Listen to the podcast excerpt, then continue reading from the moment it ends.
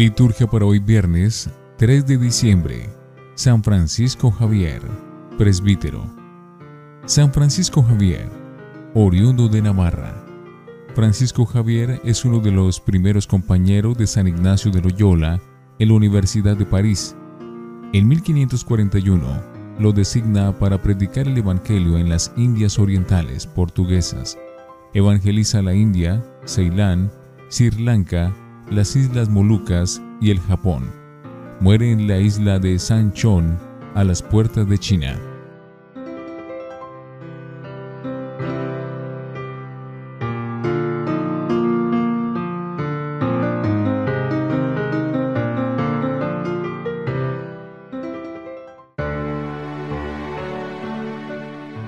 Antífona. Te daré a conocer entre las naciones, Señor contaré tu fama a mis hermanos. Oremos. Oh Dios, que por la predicación de San Francisco Javier te adquiriste muchos pueblos, haz que las almas de los fieles ardan en el mismo celo por la fe y que tu iglesia santa, en todas partes, se regocije con hijos abundantes. Por nuestro Señor Jesucristo, tu Hijo. Primera lectura del libro del profeta Isaías, capítulo 29, versículo 17 al 24. Dentro de muy poco tiempo la selva del Líbano se convertirá en huertos, y los huertos serán como bosques. Aquel día los que están sordos oirán cuando se lea la escritura, y verán los ciegos, ya sin sombras ni tinieblas en los ojos. Los que sufren volverán a alegrarse con el Señor los pobres gozarán con el Dios Santo de Israel, porque ya no hay más agresores, los descreídos desaparecieron, y han sido eliminados los que se desvelaban para hacer el mal, los que hacían falsas denuncias, y en el tribunal impedían la defensa y hundían sin motivo al inocente. Por eso el Señor, que rescató a Abraham, dice esto acerca de la casa de Jacob. De ahora en adelante, Jacob no va a palidecer, no va a quedar defraudado, porque cuando sus hijos vean lo que he hecho entre ellos, santificarán mi nombre y me temerán a mí, el Dios Santo de Israel, y por fin comprenderán los desorientados y los que protestan aprenderán la lección. Palabra de Dios. Te alabamos, Señor. Salmo 26. El Señor es mi luz y mi salvación. El Señor es mi luz y mi salvación. ¿A quién temeré? El Señor es la defensa de mi vida. ¿Quién me hará temblar? El Señor es mi luz y mi salvación. Una cosa pido al Señor, eso buscaré, habitar en la casa del Señor por los días de mi vida, gozar de la dulzura del Señor, contemplando su templo. El Señor es mi luz y mi salvación. Espero gozar de la dicha del Señor en el país de la vida. Espera en el Señor. Sé valiente, ten ánimo, espera en el Señor. El Señor es mi luz y mi salvación. Aleluya, aleluya, aleluya. Ya viene nuestro Señor con gran poder y traerá la luz a sus siervos. Aleluya, aleluya, aleluya. Del Santo Evangelio según San Mateo, capítulo 9, versículos 27 al 31. Yendo Jesús de camino, lo siguieron dos ciegos gritando, Ten compasión de nosotros, hijos de David. Al llegar a la casa se le acercaron los ciegos, y Jesús les preguntó, ¿Creen que puedo hacer esto? Ellos respondieron, Sí, Señor. Entonces les tocó los ojos diciendo, que les suceda conforme a su fe. Y se les abrieron los ojos. Jesús les encargó severamente que nadie se enterara de lo ocurrido. Pero apenas se alejaron, empezaron ellos a difundir su fama por toda la región. Palabra del Señor. Gloria a ti, Señor Jesús. Oremos. Recibe, Señor, las ofrendas que te presentamos en la conmemoración de San Francisco Javier, y así como su anhelo por la salvación de los hombres lo llevó a lejanas tierras, concédenos también a nosotros que dando testimonio eficaz del Evangelio, nos apresuremos a llegar a ti con nuestros hermanos. Por Jesucristo nuestro Señor. Antífona. Lo que yo les digo en la oscuridad, díganlo ustedes a la luz, dice el Señor, y lo que oyen al oído, procámenlo desde los techos.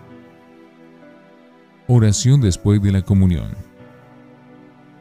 Que tus misterios, oh Dios, enciendan en nosotros aquella caridad ardiente que inflamó a San Francisco Javier por la salvación de las almas, para que, viviendo dignamente nuestra vocación, alcancemos con él el premio prometido a los buenos servidores, por Jesucristo nuestro Señor. Lección Divina Oremos. Te bendecimos, Padre, por el corazón de Cristo que supo compadecerse de los ciegos del camino, imagen viva de la humanidad necesitada de tu luz. Hacemos nuestros sus gritos de fe y de súplica. Nos invaden, Señor, las tinieblas de la increencia y nos atenazan nuestra rutina y supuestas seguridades. Amén. Lectura. La fe como condición.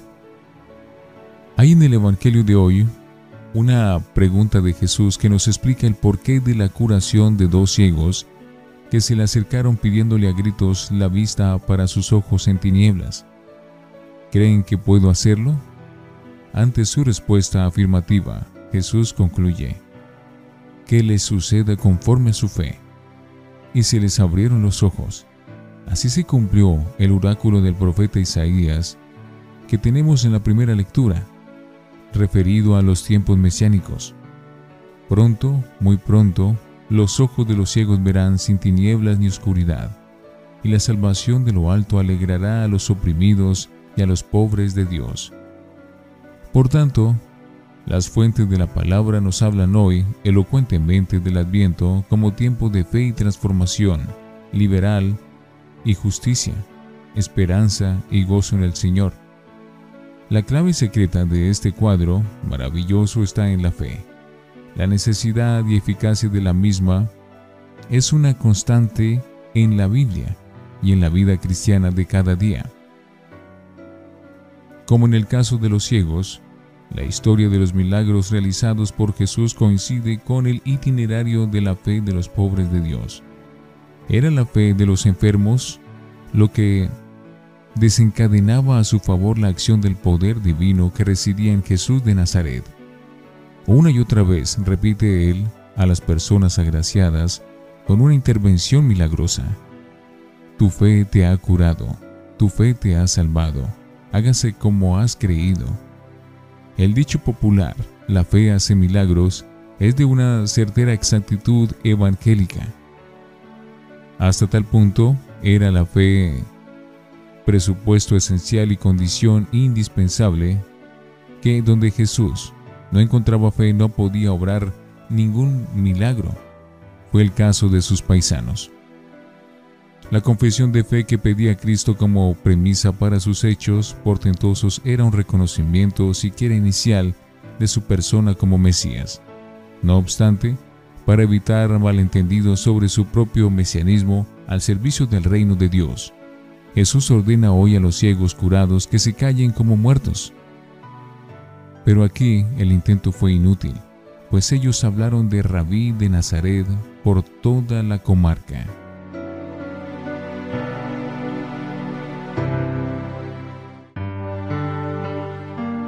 Para meditar el compromiso liberador de la fe. Existe un texto evangélico poco citado y que, sin embargo, contiene una luz nueva para interpretar en toda su profundidad y alcance el significado de los milagros de Cristo. El siervo del Señor, el servidor del Padre y de los hermanos. En cierta ocasión curó Jesús a todos los enfermos. Así se cumplió lo que dijo el profeta Isaías él tomó nuestras dolencias y cargó con nuestras enfermedades. Mateo 8, 16, Isaías 53, 4. Cada milagro de Cristo, además de ser signo de la liberación que aporta al hombre la buena nueva del reino, proclama que Jesucristo es, en su misterio pascual de muerte y resurrección, fuente de vida, esperanza y salvación para el hombre, a quien Dios ama. Tal ejemplo liberador nos señala un camino de compromiso cristiano en la liberación de nuestros semejantes en cualquiera de los sectores del dolor humano, hambre y enfermedad miseria física y moral, incultura y opresión, desesperanza y esclavitud. Para eso hemos de creer que Dios puede hacer un nuevo mundo por medio de nosotros, si estamos unidos a Jesús por el Espíritu. Por otra parte, no debemos esperar milagros para creer y actuar en cristiano. Con la luz de la fe cura Dios nuestra ceguera y embotamiento espiritual.